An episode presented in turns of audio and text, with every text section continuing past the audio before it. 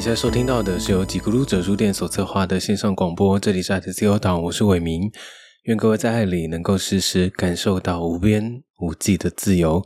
书店在每星期一的时候公休，其他的营业时间是下午的一点到傍晚的七点钟，礼拜天不定期营业。那详细的营业时间你都可以到 Instagram 上面看最新的营业资讯。这个礼拜是《爱的自由党》第三季的最后一集。这一集的生活周报想要跟大家聊什么呢？在上一个年假的时候，我去了竹南还有新竹一趟，是一个一日游的行程，然后见了很多的朋友，无论是本来预期就要见的朋友，或者是意外的有一些。不为人知，就是很神秘的一种巧合，发生在呃那几天里面。那去见了朋友之后，其实心情啊，或者是嗯，好像自己的能量也获得了很多补充的感觉。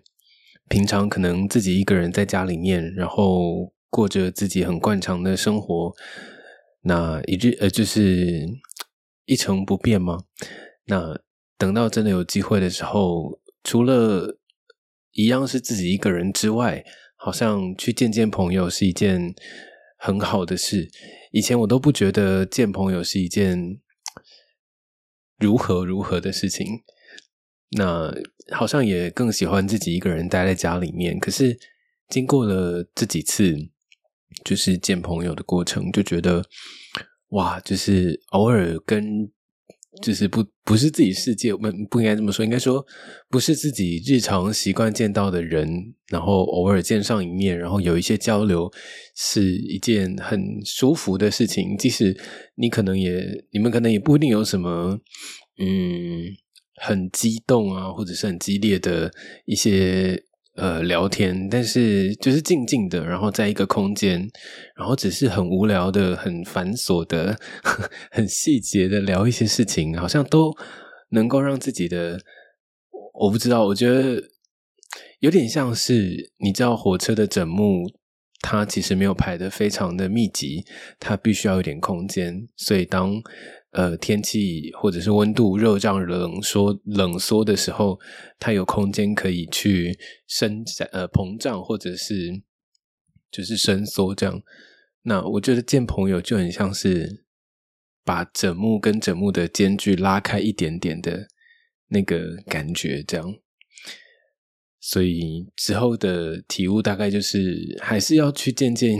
别人啦，不能总是一直在自己的世界里面这样。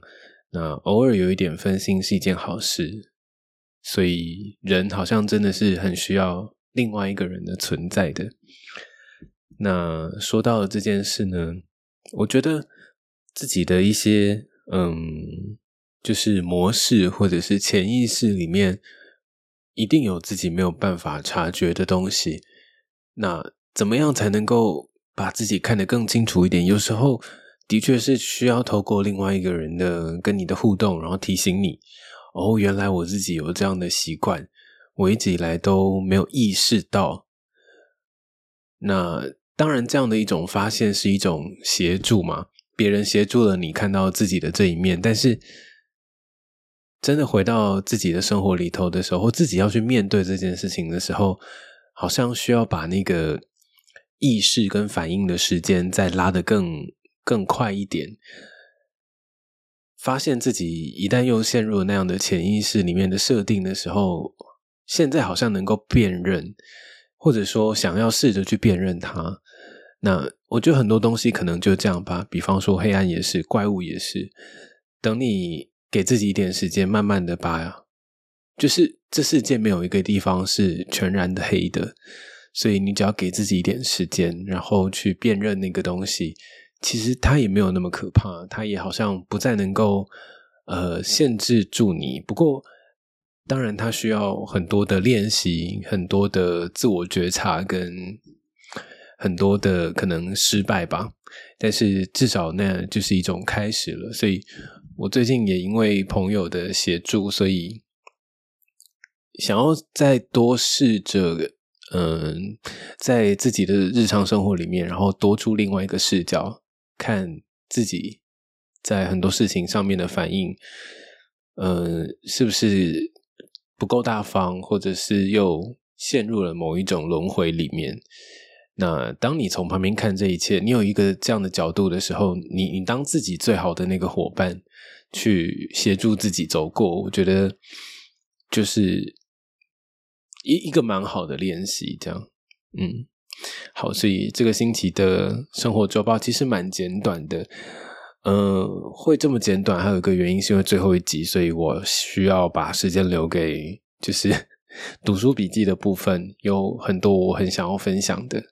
那这个星期的生活周报就到这里喽。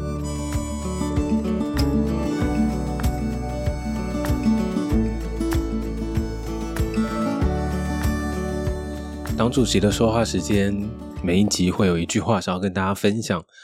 呃，可能是偶然看到的，可能是在一个段落里面特别打中我的一个句子，或者也只是某个人说的一句话。那这个这一集想要说的这句话呢，就是因为是最后一集嘛，所以就会是我们每一次开场的那个 slogan。愿各位在爱里能够时时感受到无边无际的自由。其实这一句话。还有《爱的自由党》的这个节目名称，它就是从我的刺青来的。我左手的前臂有内侧有一个，是我身上的第一个刺青。那个时候我记得好像是大学毕业的时候吗？还什么时候？对，然后就决定要去刺了。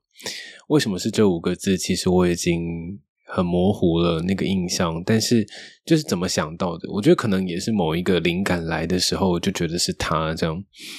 那。其实也是在我很已经刺了这个刺青之后很久之后，或者是我花了很长的一段时间去思考这两个字，就是爱跟自由，然后还有党，就是其实党的英文就是 party 嘛，它是一群人集合在一起，所以我们常提到爱自由，甚至我的书店还叫极孤独者书店。就是爱、自由跟孤独这三件事情，它好像都在一起，但是又是一个 party，它是一个党，它是一个需要人跟人之间的互动，或者是从别人那边，你或许会有自己的答案，你的你的解答或许在别人的身上，但当然也有可能在你自己的孤独里。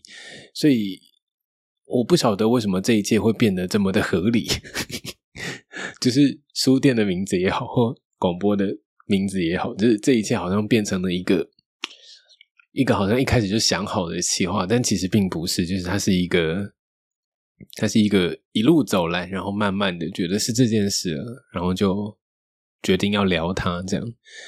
那这是我第一个刺青，然后当时我有写了一段。嗯，算是为这段这个刺青写一段文字，就是想要记录下当时的心情也好，或者是想法。那个时候其实自己就是在疗疗伤吗？就是情伤吗？还是什么的？然后呃，觉得很多事情都是自己在面对，自己在处理，因为没有人教我该怎么办，所以。我觉得那个时候要允许自己做的一件事情，就是允许你自己有很多的时间可以去练习，允许自己去做很多，呃，你原本觉得是限制的东西，你都应该要一一打破了。那爱跟自由就是你去尝试的前提，因为你知道没有什么再再也没有什么能够伤害你，你拥有你你拥有你一个你呃，应该说很自给自足的。两样我觉得很珍贵的东西，所以这些领悟当然也都是后来才慢慢的感受到的东西。这样，那在这一阵子呢，有一位读者他想要呃，就是整理他的书柜，然后其中有一本书呢是邱妙经，有两本，一本是邱妙经的《鬼的狂欢》，另外一本是《寂寞的群众》。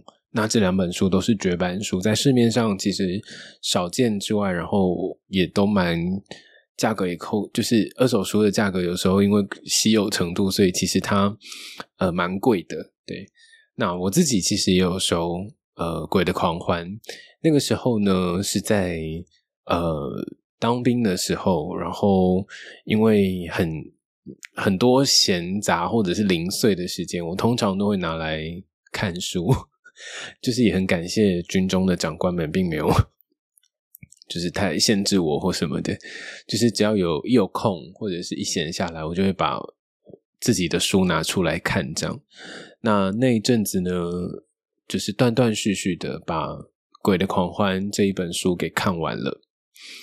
那我其实还蛮想念那样很单纯的生活，就是生呃作息很规律，然后其实，在闲暇时间也有自己喜欢做的事情，然后就用零碎的时间把这本书看完。但是我很喜欢的是这一本书的序，这本书的序言讲的真的是我我觉得已经可以是一道符咒嘛，或者应该说一个护身符吧。这一段序言，我其实一直都记在心里面。这段序他说：“二十岁生日，到海边去，躲在睡袋里哭泣，任海浪拍打，在这样的意象里大量的流泪。初恋情人从谨慎幻觉的边缘蒸发掉，亲人住在坟墓里，等我带着谎言搭中信号回去看他们。L 这只病原菌到第九个月还兀自生着爱着我的病。”悲伤与所有挚爱的人的分离，信仰 L 这只病原菌的天真。最后一波浪潮席卷过后，死亡把我留在沙滩上。真诚的悲伤和信仰长出几星绿色的苗芽。我真的懂得，人需要人，忍耐着刚开始的痛楚，强迫自己去参与人，也学习如何让自己被人参与，试着从头建立与世界的新关联。许多善良的人们游进我的港湾。眷顾我的悲伤，照料我的疲倦，他们温柔的接纳我，散发生命的热情，撞击我对自己的想象力，使我慢慢有能量去再定义并接纳真正的自己。而当我的意志饱经摧折，在凝聚一起之后，我也学会以相同的态度去眷顾、照料别人，然后从禀赋里幻射出其他斑斓色彩，生竟裂涌出感激。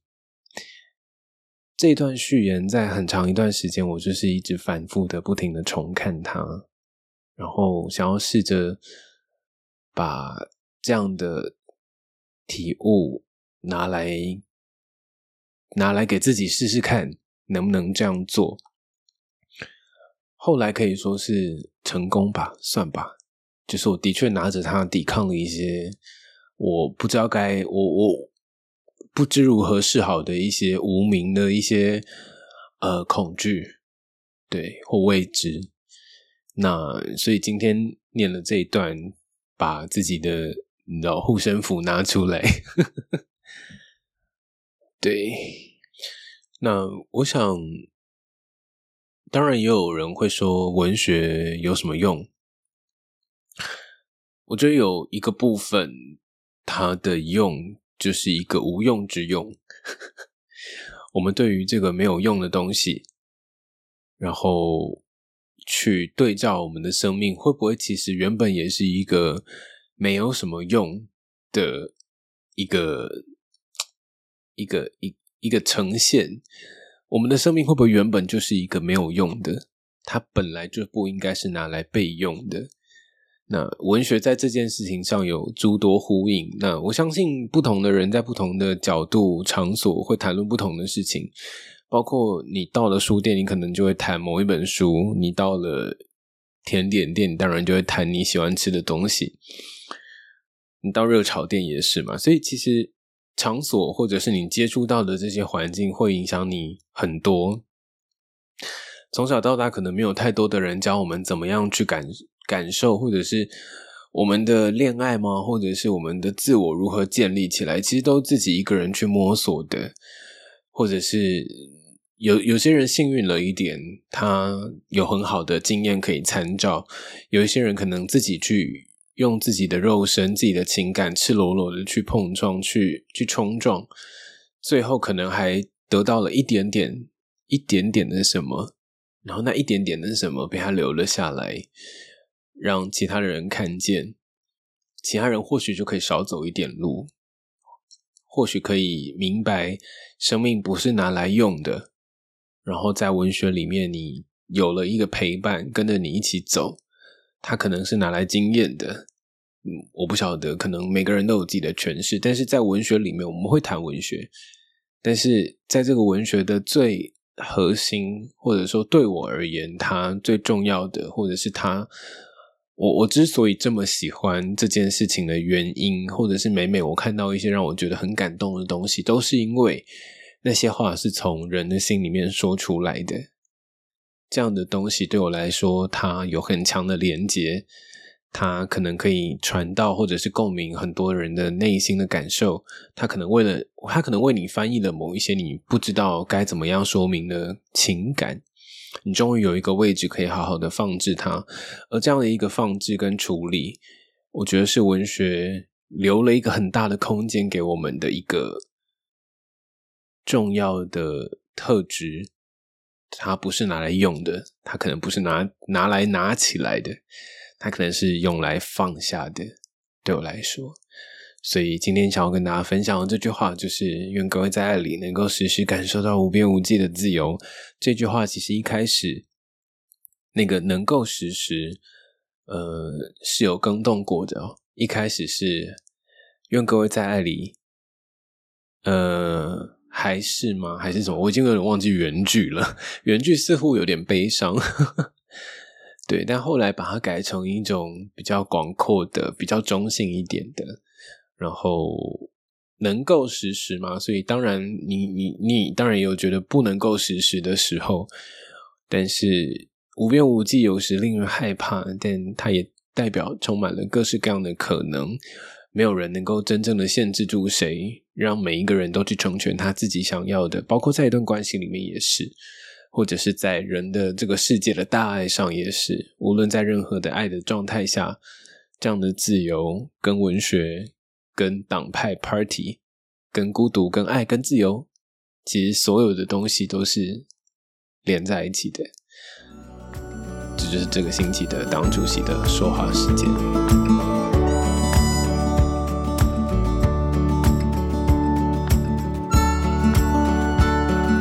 党员们的读书笔记，这个星期也是最后一季，想要跟大家分享三本书。然后这边的段落有点长，希望你们还听得开心喽。好，第一位想要跟我们分享书的人叫 Remy，那他想要分享的是蒋勋老师的《孤独六讲》。他怎么推荐这本书呢？他说，大一的时候在学校的图书馆借了这本书，就这样成为我探索思想的启蒙之书。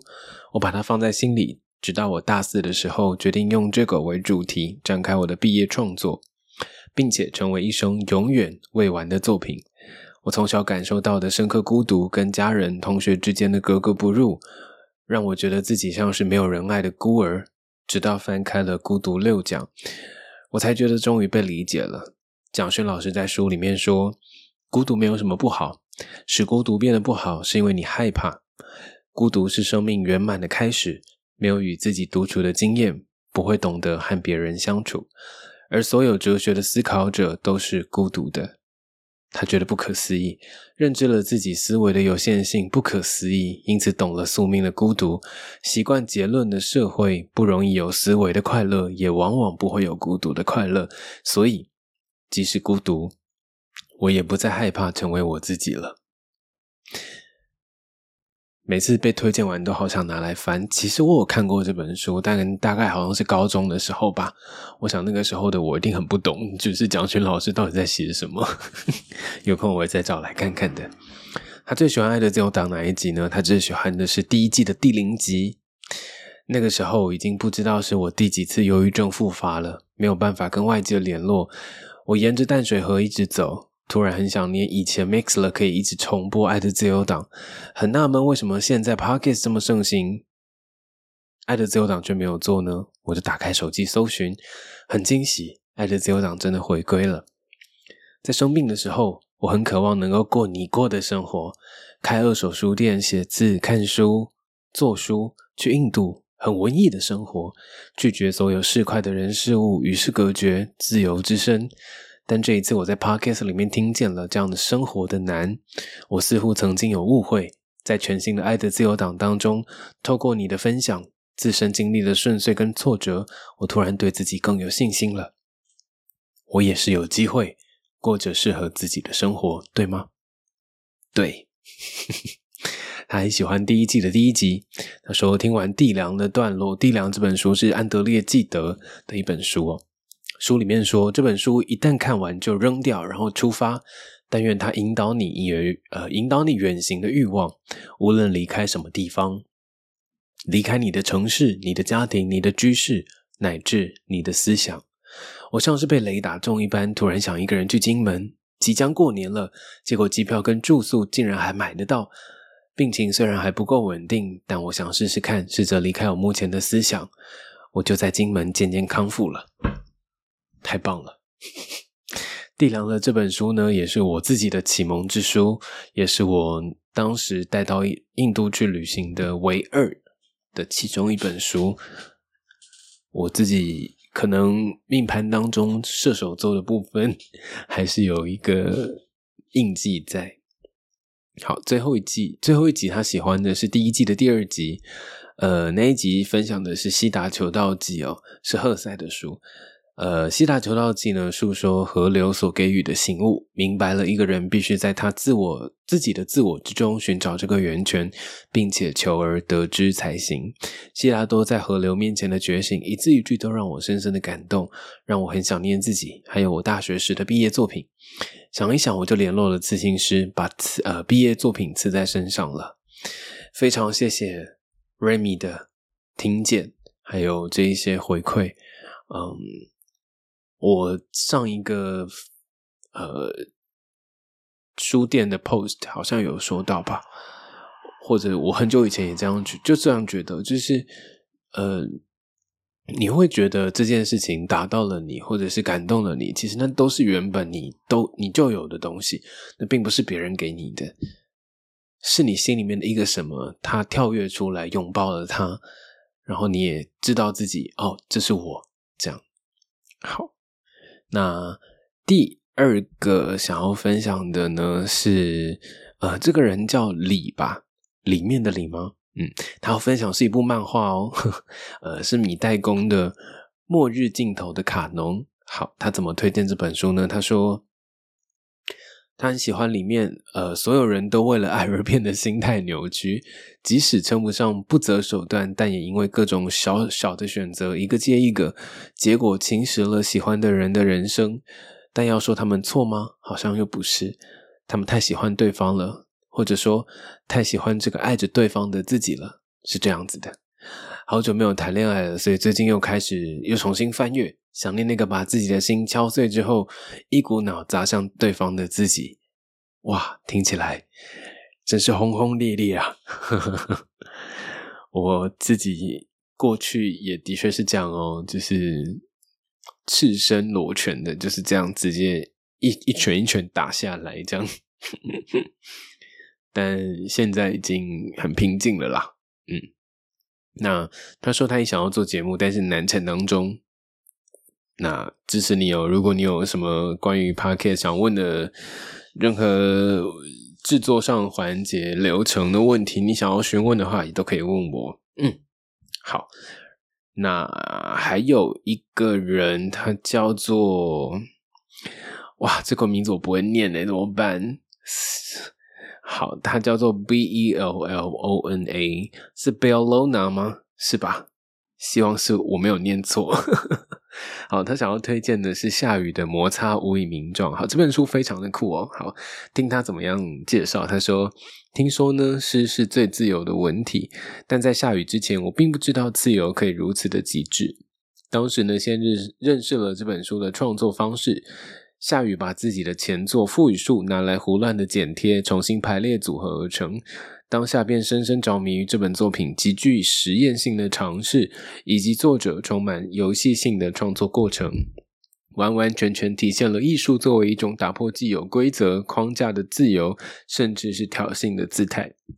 满怀期待买来阅读之后，惊觉这不是一本诗集，这根本是迷幻药。有一天呢，我只是想好好的读完序，逆毛抚摸，却被蛊惑般难以遏制的一直往下翻，越读越亢奋。当夜我就失眠了，从此不敢在晚上把这本书拿出来。之后呢，我再也没有读过遇到暗藏神奇魔力会让人读到失眠的诗集了。自与自撞击，互相激发，交错着彼此的反光。每一次偶然，都叫人看见全新的闪烁。在那些最令人困惑又激动的句子里，有最纯粹的感官和灵魂。没错，夏雨也是女神啦，就是很会写，真的没有别人了。呃。看到让我失眠的诗集吗？我觉得可能就是顾城的诗集吧。呃，有兴趣可以找来看看，或者是北岛的。对，这两位诗人也很不得了。好，那他喜欢《爱的自由党》哪一集呢？他喜欢小写的党。他说有点说不上来具体的原因，但就是很喜欢说话的细节、声调、语气、用词所营造出来的氛围，好像每一个小小的心跳跟呼吸都值得温柔以待。虽然呢，平常也会分享生活啦，但小写的党的内容更聚焦在日常细碎的魔幻片刻，一句话、一次偶遇、一个情境便开启的奇想，旧书的气味。和前主人留下的痕迹，白色的羽毛，拍照的心情，近期读到触动的字句，等等，这些隐隐透着生命力与故事的时光切片，如同你在第六集提到自己常常看到一些别人看不见的东西，总觉得你可以很精准的描摹某种种幽微细致的感受，拥有善于发现的眼光，看似平淡无波的生活在瞬间盈满爱意。记得当主席在第二季最后一集提到想找到同年同月同日生的人来对谈，对啊，我真的很想，但我觉得好像很难。但他给了我一个意见，他说如果难度太高找不到，或许可以改成命盘配置相似的人，也可以有类似的趣味，可以吗？找得到吗？有太阳射手上升跟月亮巨蟹的吗？好，我我可能再想想，但我觉得这个这个这个方向好像蛮可爱的，对。然后，呃，后来的确没有消息的党了，那其实是《爱的自由党》的一个额外篇目啦，就是，呃，很像是跟小跟朋友讲电话的心情，分享一件很小的事情，这样。对，想说很长的集数，还想要再塞一些小一点的内容，这样。好。那目前分享到的是蒋勋的《孤独六讲》，还有一本漫画叫做《末日尽头的卡农》，还有下雨的《摩擦无以名状》。今天的最后一本书，我觉得非常适合作为这一季的最后一本推荐大家的书，是张艺炫的《爱的不久时》。这本小说呢，他后来呃有。出了一个新版吧，对，它有出了一个新版，蓝色的封面，蛮漂亮的哈。好，那这一本小说呢，他怎么介绍？他说啊，他是 Isaac，我应该也没念错吧？是 Isaac 吗？I S A A C 应该对吧？好，呃，他怎么介绍这本书呢？他说：“生命喜欢我。”这句话呢，出自小说最后一页的最后一句话，打从心底觉得这真是一句很美。也很张艺炫的话，短短的五个字，就将只属于他的那种广袤无边的温柔，还有宽容表达的淋漓尽致，就让我直接联想到，如同他在《永别书》当中所所说的：“给他时间，而非时代那种气度。”不同于下雨，时代会过去的，时代会再来的某种颓靡情怀；不同于川本三郎，时代一点都不温柔的深情控诉。它将能够碾压一切的宏大时代，转化为款款的时间，为在其中的人们撑起一道缝隙。什么是生命？生命的特质有些什么？生命是经验的。我认为，张艺轩在这里谈的不一定是一个抽象玄妙如神佛般存在所谓大写的生命，而是一连串经由无止境碰撞的那个主体经验的叠加总和，不止息的积累。生命是从属的，生命永远只能是某个人的，属于某个人的。换言之，我们只能说你自己的生命，贺英英的生命，Alex 的生命。生命是 exclusive 的，封闭的，脱离了贺英英这个经验主体，贺英英的生命再也无法被贺英英经验，无法单独独立存在，也就没有意义。你与你的生命。之间的关系便构成了存在的本质。上面这些形容词用的非常的绝对，甚至是沉重，回应的是，一如很多时候常常听到一些鸡汤的说法：你要对得起你的生命，你要让你的生命有意义，你要去爱你的生命，去爱在你身上发生的一切。这样只把存在的责任放到了你的身上，忽略了你的生命其实不是被动的一团物质，它更是主动为你的存在出了一份心力。在道德律令式的时代精神底下，一味的侧重你，结果就是容易就压垮了你。总体来说，我觉得这里短短的一句话，如同一指阿基米德的指点，撑起整个地球的重量，让被压在底下的你得以释放出来。比起爱，喜欢是更舒服的姿态与距离。简单来说，你没有那么喜欢生命没有关系，让生命去喜欢你。这一本书是张艺炫的《爱的不久时》，这句话真的太温柔了。生命喜欢我，哇，觉得自己被爱了。他想对爱自由党说什么呢？他说：“谢谢伟明，声音真的很好听，很抚慰人心，陪伴我在异国许多个无眠的夜。希望接下来的你呢，能够有一个很舒服的，或者是满足的身心舒畅的睡眠。那好好照顾自己，不管你在这里或那里。那也谢谢所有听到的人，也谢谢你分享这本书，我觉得非常适合作为这一季的结束。”记得，你没有那么喜欢生命没有关系，生命依然会喜欢着你的。张艺轩《爱的不久时》推荐给你。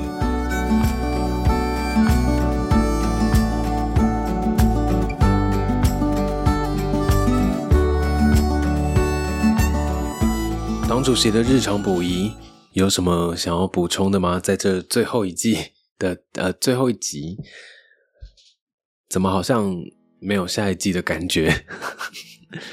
呃，其实做 podcast，那每一天或者是每一个礼拜的更新，某个程度上对我来说，其实它还是一件事嘛，还是要花一些心力去做。但是，嗯，我我知道有很多人人听见了，包括有来到书店也好，或者是我。这个星期只是去了回甘，只是在黎明新村的一家书店，都能够被认出来，我真的觉得自己何德何能这样。呃，但是某个程度上来说还是疲惫的，所以这一季之后，我不知道会不会有下一季，或许某一个天启的时刻，我就又会重新开始，也说不定啦。对，那一开始会有这个 podcast，或者说这个广播《爱的自由场》这个节目，嗯，我不知道之前有没有提过，但可能有吧。就是在自己曾经很低迷的时候，想要做一件自己从来没有做过的事情，当时是为了想要分心，想要转移自己的注意力。那个时候觉得自己好像。一样吗？就是生命到底是什么，或者是人为何而来？我的，我真的有自己的使命吗？当我一直在困惑这些没有答案的问题的时候，我决定去做一件自己想一直都想尝试的事情，于是就去做了广播。这样，那我自己很喜欢广播的这个形式，它有一种把一个用声音把一个空间撑开来了。那这在这个空间里面，其实是很可以很自由的，有很多种形式，有很多人陪着你一起度过一段喧闹的时间的。那当然也有像我这种，可能只是一个人一直在讲话，那那样的关系或距离，可能就会更亲近一点点。除了这样的一种撑开来的空间，会有一种。嗯，像是结界吗？或者是防护网吗？或者是一个空间感的这个温呃，这个安心的感觉，是我自己很喜欢的一件事。那关于广播，我还喜欢的是，嗯，我觉得人的声音其实是有很多呃细节在里面的。那我自己也喜欢听一个人，其实我自己有时候都会去听。别的节目就是他们每一个人怎么说话的，对，就会去听一些细节。这样好，那之外呢，其实我也蛮喜欢传统的广播，就包括我自己在假日的电台工作。呃，你知道从我的麦克风发出声音，我讲话传到麦克风，然后呃，这一切的讯号到达天线，然后再散播出去，这城市的每个地方，其实都会有一个短短的几秒钟的时间差。然后我觉得这样的时间差非常的迷人。那 podcast 当然那个时间差更更远了一点，更更大了一点，更延迟了一点。关于这样的延迟，其实是我我自己很喜欢。我觉得那里面好像有什么，但我还没有参透出来。不过我我一直都很喜欢这件事情。那透过这个节目。我好像也逐渐的更了解自己多一点，然后也在自己的生活里面养成了一种随时留意自己的生活细节。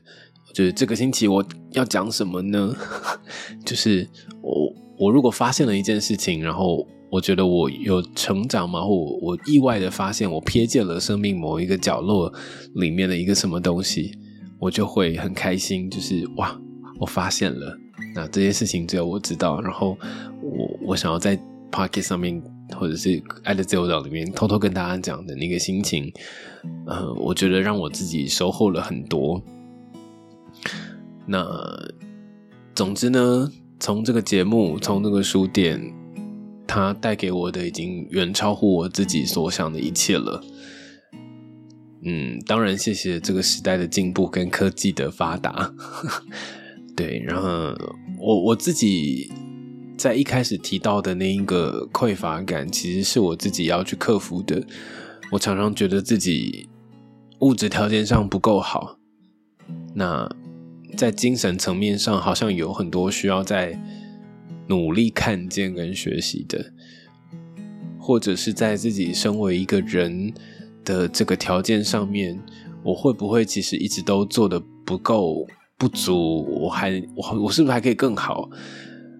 或者是我永远不够的这个匮乏感，是我觉得是这一季我自己最大的一个想要克服的事情。我说这一季结束之后，我自己最想克服的事情，我不希望它再变成一种枷锁跟限制。那也因为我看到了书店跟 Podcast 它带来的远超乎我所想，所以我知道我是一个很富足的人，我拥有了很多，嗯，可以说是上天或者是生命，因为生命喜欢我，所以给予我的这一些礼物。那我希望你们也可以去找找，或者试着去发现。或许生命有留了一些礼物给你，而且他无论你如何的讨厌他，他都用，他都会等你。然后，嗯，用那样，用那用那一个可能你还不知道怎么样接受他爱意的方式在爱着你。他也试着在跟你互相调整，去发现这件事，我觉得蛮重要的。身边其实有一个朋友，他。他健康状况不太好，但是我一直都不知道怎么样协助他或者是帮助他。但是我想，这个隐形的意念或者是这个电波，应该可以传到他那里的吧？就是那个量子力学嘛。我希望这个节这个节目的最后的最后，就是除了我对于。文学或者是电影或者是音乐的这一些种种的喜爱、发掘，对于生命的体悟，种种的都能够让你们也对自己的生命产生好奇，想要去多了解那一个可能从来都不会有答案的问题在哪里，用什么形式出现，然后去听别人说话。那个听呢，其实是听到那一些话的背后的话是什么，专注的，然后呃不带批判的去听，包括听你自己内心的声音，也是很重要的一件事。好，那这个星期第三季最后一集《爱的自由党》广播就到这里喽。每个礼拜书店都会上架一次，就是书，欢迎到书店的网络商场、网络书店看看这个星期又上了什么书。那其实商场里面呢，每一本书你都可以点进去，因为都有节录，然后也有短短的作者介绍，去点进去看看，或许会有一些不小心打到你的段落也说不定。那。应该就这样了吧，真的非常非常谢谢所有人的收听。无论你现在人在哪里，在做着什么样的事情，有什么样的心情，明天又要去哪里，那都不重要。重要的是你在这里，然后好好的感受这一刻，活在当下。愿各位在爱里能够时时感受到无边无际的自由。我们。某年某月某一天的第四季，再见喽！我是伟明，晚安，拜拜。